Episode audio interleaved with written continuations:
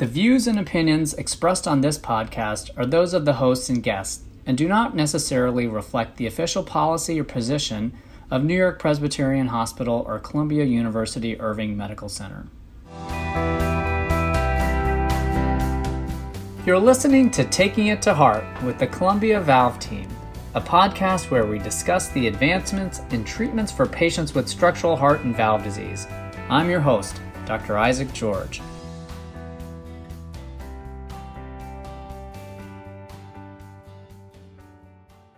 Good afternoon, everyone. We're here for another episode of Taking It to Heart. We have our valve team here at Columbia Structural Heart and Valve Center. Uh, we have Rebecca Hahn, we have Susheel Kodali, we have Tamim Nazif. So the full spectrum of expertise here. Today, we're going to talk about the new valve guidelines, part two. This is chronic primary MR. This is uh, probably the most confusing part of the guidelines, honestly. And we're going to try to make this um, even more confusing is unfortunately um, because it's just not an easy topic to make uh, clear.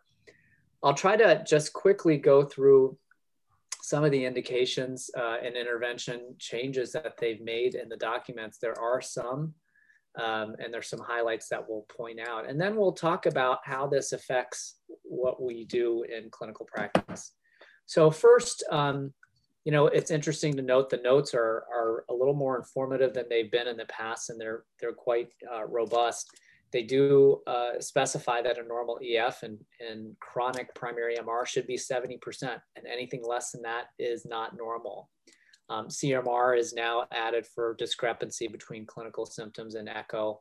Uh, echo is now added for more of a in-depth assessment of LV function uh, using specifically uh, global longitudinal strain, GLS, as well as serum biomarkers that can be used to monitor MR and the effect of MR before EF decreases. So now that, those are all 2B uh, indications to start using some of these, um, these testing. In terms of interventions, um, uh, the primary ones have, the, the main ones have stayed the same. Severe symptomatic MR should be treated um, irrespective of LV function. We used to have a lower limit of 60%. These are all class one uh, indications. Uh, we used to have specific recommendations for repair of the posterior and anterior leaflet. Now it's just specified that you just do a repair and a repair is preferred over replacement, which makes things a lot easier mitral valve surgery, uh, when it's severe doing other cardiac surgery, uh, it was a class one indication, I believe, and now that has been removed. But what it has, what has uh, been added is mitral valve repair or replacement for asymptomatic patients with an EF greater than 60 and LVESD less than 40, uh, but a noted increase in LV size or decrease in EF on three studies, and that's a class 2B uh, uh, 2B indication. Um, edge to edge repair is reasonable in patients who have a life expectancy greater than a, a year who are high risk. It's now a 2A indication.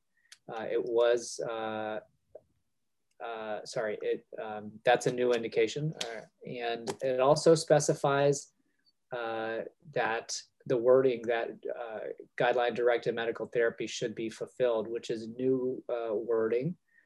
Rheumatic surgery can be considered an appropriate anatomy. That's new. That's a 2B indication. What's gone uh, as 2A indications are atrial fibrillation and pulmonary hypertension as indicators or indications to move forward with mitral valve surgery. Um, so, uh, you know, there's again, one, it, there's a mm-hmm. question I was going to ask you, Isaac, because they also removed the indication to intervene on moderate primary MR at the time of other cardiac surgery. And Correct. I thought that was That's really exactly interesting right. um, because we've, we gotten to this mindset, right? Moderate MR, you know, at the time of, of, of other cardiac surgery, you're going to actually do something about it. But they, they actually removed the indication completely. Yeah, they even removed it. Um, they removed mitral valve surgery when it's severe, when other cardiac surgery is uh, being performed, if I believe uh, that's just look through. I believe they removed they removed it for mitral valve uh, for non-mitral valve surgery as well.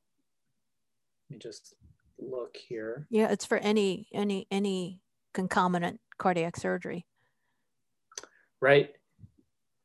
And the the other thing that I thought was interesting is that they they they removed the lower limit of ejection fraction, and I I wasn't quite sure why they did that, but it was less than 30%. You know, you wouldn't you you, you weren't supposed to intervene um, if the EF was less than or equal to 30%, and that's completely gone. There is no lower limit. Correct, correct. I mean, I mean, what do, you, is... what do you think that is? I mean, is that where, you know, because I always struggle, right? We, we get all these transfers, you know, patient EF is read as 25. We look at it, we're like, well, it's probably a little bit better, maybe not. And these are patients that were not, maybe not getting offered treatment or, you know, but what, you know, we, I think it's a consideration but is it anything absolute? I mean, do you, do you agree that they should have removed the lower limit? Um, is it because we're under treating people? Is, is, that what that suggests? Is there any trial data to support it? I mean, is it just more, let's make it a consideration and that we should think about, you know, really low EF nations? Yeah, you're cutting out a little bit, Susheel, but um, oh, sorry about that. No. Uh, yeah, I think that, you know, I think that that was in there because, as you know, you, your afterload reduced with your MR. And I, I mean, Isaac, you can speak to this better than I can. Um, and so once you fix it, um, there's an increase in afterload. And will a bad ventricle um, respond with an increase in, in, in cardiac output, uh, even after mitral repair and primary disease?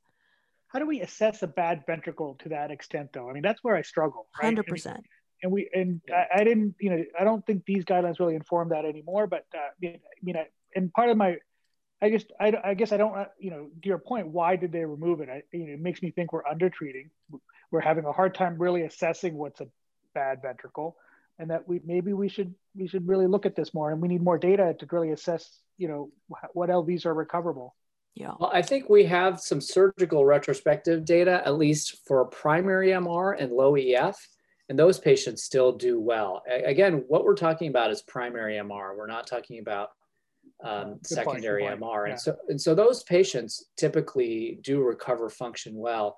I think there are obviously limits to that when they're very dilated, but even if their ejection fraction is low, it can be acutely low and it recovers pretty well as long as we we're not into a chronic mm. chronic state and as well as long as they're not decompensated so i think that's a good thing i think that opens up the the therapy realm for people that otherwise we probably were not treating um, yeah. and i think we have you know now even more evidence when we treat people with MitraClip who who do really well and i think um, i think for both surgery and for clip, I think it's it's going to be good for patients.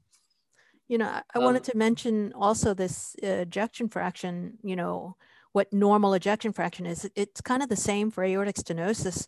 You know, we've got a lot of data for aortic stenosis that normal is 60%. So as you start to get below 60, uh, you start to get a little worried. Uh, and it didn't make it to the guidelines as far as an indication for uh, intervention. And similar with mitral, they discuss it a lot in the text of the of the document but when you go to the algorithm the algorithm still uses 60 as its cutoff for reduced um, right. but i do think you know it's important to mention that the text of this guideline uh, has so much more information in it um, which may eventually make it, uh, it, it into the guideline as, as an indication there, there are definitely some gaps and i agree the 60% doesn't make entire sense to me. Um, if you have a dilated ventricle that is reading, you know, 62%, but people are, you know, barely symptomatic or minimally symptomatic, should we should we be waiting until they get to 50% or 55%? I don't I don't think so. I don't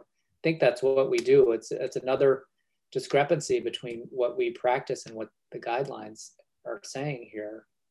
Um, um, so what do you think about the the removal of the indications for primary hypertension and atrial fibrillation for moving forward with surgery or just kind of fixing a valve in general? Tamim? Any comments? Anyone? yeah. I, sorry, yeah. I mean, I, I, guess it goes back to saying how you practice versus not. I mean, I, and again, the, the challenge here is all of these are taken into context uh, of the patient, right? If, if you see a 45 year old with a, a flail P2, severe MR, even if they're not asymptomatic, but you have echoes over the last two, three years and the left atrium is enlarging, or the uh, you know pulmonary pressures are going up, um, there are consequences in, in a 45 year old over the next 40 years of, of, MR.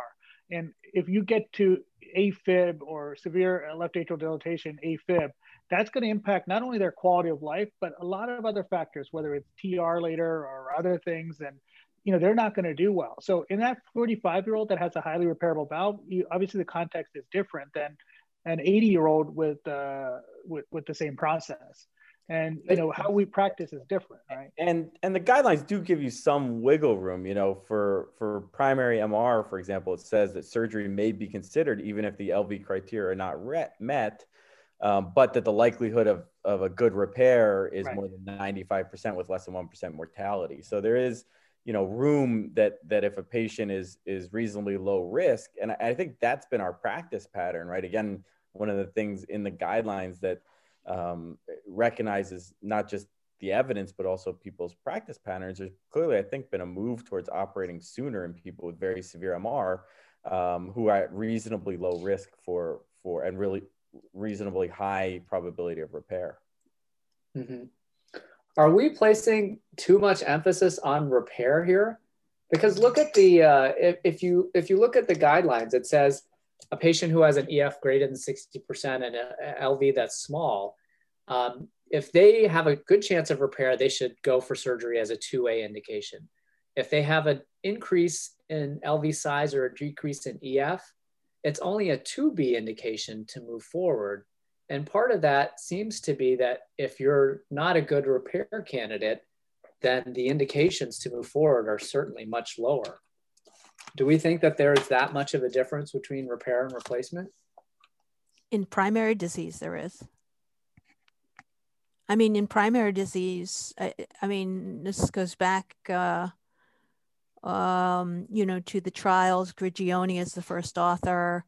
Um, you know, uh, looking at outcomes in repair versus replacement in primary disease, and uh, I think there's a difference. I, I, I mean, tell me if I'm wrong. I, I, I think the data is fairly strong. I mean, I in primary disease. I think maybe for for younger people, yes. I mean, for a 75 year old, I mean, maybe. I, I'm just, I'm not I'm not sure. There's a lot of emphasis placed on uh, a repair.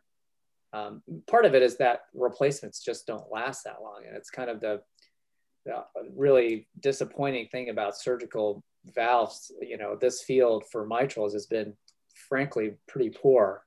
And I tell people that their valve will last eight to 10 years, which is pretty piss poor. Um, I mean, again, but, but it goes back to the same thing, Isaac. You're taking into context the patient, their comorbidities, their, their goals, their expectation, life expectancy, all those things that we talked about on the aortic side. Same here as well. And, and, and you know, a not a a like not a high likelihood of repair um, versus uh, in a 45 year old is different than a 75 or 80 year old, and all those things factor in. But you know, one of the things that they keep talking about in these guidelines, which I know was discussed before, is these patients should be treated at a experience center, right? Um, and these patients should be operated on at an experience center.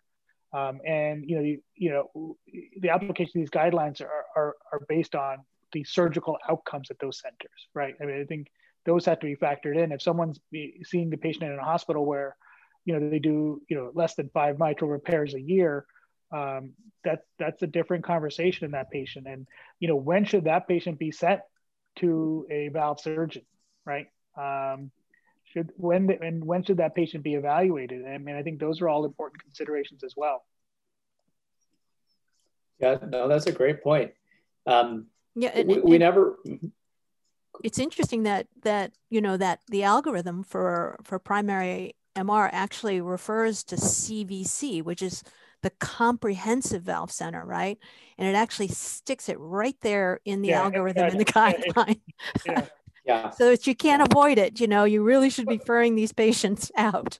Now, Becky, maybe I missed it, but do they say when these patients should be sent to the, like, should anyone with severe, I, I might have missed this in these guidelines versus the old, is there a difference in when these patients should be referred to a experienced valve center?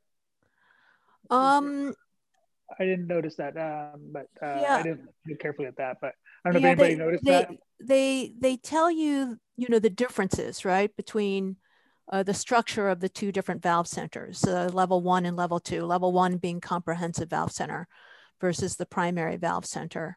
But you have to go back probably to the 2020 update of the consensus document for MR um, uh, that that came out, uh, I think, in April uh, which which tells you when to send um, and tells you after you've diagnosed basically severe MR by echo, you should pretty much be thinking about sending. Um, and, and so it's it's that document I think that that was a little more prescriptive about about when to send and also um, the involvement of the heart failure expert on the multidisciplinary team, which in prior documents had, had never been emphasized. And in that document, as well as this document, is very much emphasized, um, which I think we've also adopted, right? I mean, I love the fact that we have a heart failure meeting um, that you, that you I set up, Sheil. That was primarily for more for the FMR in terms of the text, not the primary MR, if I remember correctly. Yeah, that's um, probably true. Um, so some significant changes here, obviously, but I'm not sure any of this really changes a whole lot of what we do. I mean, maybe some of these asymptomatic patients, you know, it seems like um, there's a little bit higher bar to, to say that we need to be treating them in some ways. Um, yeah. That's the only thing I would say here. Yeah, it's, it's, it's interesting that in contrast to the aortic guidelines a little bit that we had already discussed, Isaac, the, these really remain largely surgical, you know, um, uh, guidelines. The, although despite the, you know, significant enthusiasm after COAPT and, and so on, the indications for MitraClip are still quite limited, right? It's just higher prohibitive risk for primary MR, and there's an indication, uh, class two, for for secondary MR, but it's pretty narrow, right? It really follows very closely the inclusion criteria to COAPT. I think reflecting some of the ongoing controversy regarding Mitra FR and otherwise, but it's it's it's not sort of a you know have at it with with MitraClip and you know it's solely based on shared decision making and patient preference the way we're starting to see in aortic. This is this is a, a much more narrow um, a, you know uh, uh, indication for transcatheter therapy than we're seeing in the aortic space. I think for primary MR, it has to do with the incredibly good results from surgery yeah. um, and the durability of those good repairs, you know, um, and how well patients do. So I, I think that it's fair um, that we not be clipping everybody, which may actually then, uh, you know, eliminate the ability to do a good surgical repair if you've got a clip on there um, and make sure that we're making the right decision as far as surgery, you know, versus clip right up front. I guess Becky, the challenge with that though, I would just uh, uh, raise is, and I and I we just need more trial data, and and the TAVR trials allowed us to get to that point and, and change how we practice. But you know, surgical data is good, but age is is age. You know, yeah. an 82 year old with P2 prolapse yeah. is technically low risk for surgery um, right? They, you know, their STS is going to be around 2%. But we also know where we are now versus 10 years ago that, you know, you can get a reasonable result with, with MitraClip in those patients, actually a good result, right? And we're better at predicting. And I think that's where clinical practice has evolved. And I think, you know, an 82 year old in, in centers that are busy, that have a large valve center, are getting clipped more than surgery and and Isaac, you know, I know we've had this discussion, and that's whether and the but the challenge here is that's not going to be supported by any of the guidelines, uh, you know, unless someone says they're high risk for whatever reason, uh, age alone being the reason, because we haven't had the chance to do those trials of high, intermediate, and low. Because we had blanket approval in TAVR, clinical practice evolved relatively quickly. Here, how the guidelines are going to support it, we're going to need data from trials like Repair MR and others that are looking at lower risk populations. And re- reality is, Repair MR is going to be like uh, P2. It's going to be an elderly population, probably mid 70s, late 70s. It's not going to be 45 because, to, to your point, the surgical data in primary MR is so good. None of us, I would never put a clip on a 45 year old, you know, that's, that's low risk. It doesn't make sense.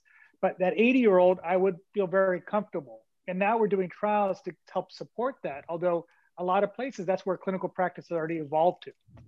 Well, this this goes back to one of the points we made in the other uh, episode is what's the point of these guidelines, right? The FDA will allow you to do certain things, right, and get paid for certain things. So there's there's no relative pushback for these guidelines saying that you should follow or adhere these to these guidelines. The FDA um, will give you approval based on what they review the data for. And they gave blanket approval for aortic stenosis, let's say, right? They're not necessarily giving approval for uh, a condition based on the trial inclusion exclusion, right? They look at the trial data and say, this is what we're going to give you approval for. And what's happened more recently in clinical trials is they just say, here, you're approved for treating aortic stenosis, let's say, right? There are very few, there's very few exclusions in the wording for, for TAVR, right? Which has allowed us to create these situations where we're unclear of what's better for certain people because they're not pre-specified based on the trial data. We have a, a little bit of a similar situation for MitraClip. We have patients that are high risk but it doesn't necessarily specify that the anatomy has to be amenable for uh, for MitraClip or it has to be non-commissural or um, you know you have to make sure that you're not going to you know whatever the other you know indications may be in terms of uh, anatomy let's say that were that were used in um, in Everest 2 well so, i mean the gui- the guidelines are probably sufficiently vague, but they do say that it has to have anatomical uh, suitability for transcatheter approach. They, it's very clear that they say that. The, the problem that I have is, as you said, that that's a moving target, right? I mean, anatomic suitability in our institution is like anything I mean, we, we've basically put it on ev- ev- any possible lesion. We put it, put on, it on the gallbladder, except yes. maybe yes. maybe a perforation down the middle of the anterior leaflet. No, but but it, it, evolves though, right? I mean, we, yeah, you mentioned the Everest trial data, right? The reality is at Everest, we were doing it with 2D echo, and the results were not good, right? And the the clip results are not are different now with, and it's really it's a little bit of an evolution of the clip, but not much. It's really an evolution of imaging. Yeah.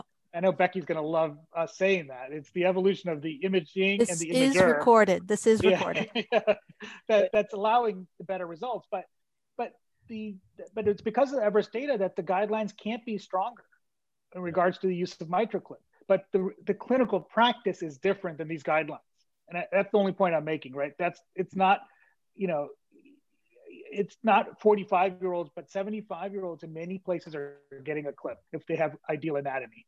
And that's the reality. I mean, I think there is some onus for the um, for the FDA to to interact with the guideline uh, creators and make sure there's some uh, some you know similarities and some concordance with with that because when there's big discordance, it does create difficulties. And yeah. unfortunately, it's been the responsibility of the FDA to try to make sure that their approval has been somewhat related to what the trials have been reflecting. But um, but we, we often have this whole discussion, right, in in in valve uh, meeting, where you know the patient's a tough clip case, but there is no way you can repair it surgically. Like it, it's not going to be a repair; it's going to re- be a replacement. And then we're going to try the clip because why not? Because it's not you're not going to you know we don't hurt your chances of doing the appropriate surgery. Um, and so those are the kind of nuances that can never be captured uh, in a sure. guideline. Because so, yeah. the reality is, the ideal clip candidate is also the ideal surgical candidate, right? A P2 That's prolapse true. is what we, we, we all want, right? That's very Whether true. it's for clip or surgery. Okay, I think we're going to wrap up. Um, hopefully, this has uh, made it a little less confusing, but I would recommend looking through. Uh, I think I'm more confused. The guidelines. yeah, I'm not sure this helped, but you know, again, a moving target. I think we're going to have some more data in the next three years by the time the next update comes around that will um, probably make it more confusing. But at least, you know, the trials between intermediate uh, primary patients, intermediate risk primary patients between CLIP and we'll have different kinds of CLIP. And, you know, will that be different? Um, so uh, we'll, we'll take a look and we'll see. All right, until then, Thanks, see you soon. Take care. Take care.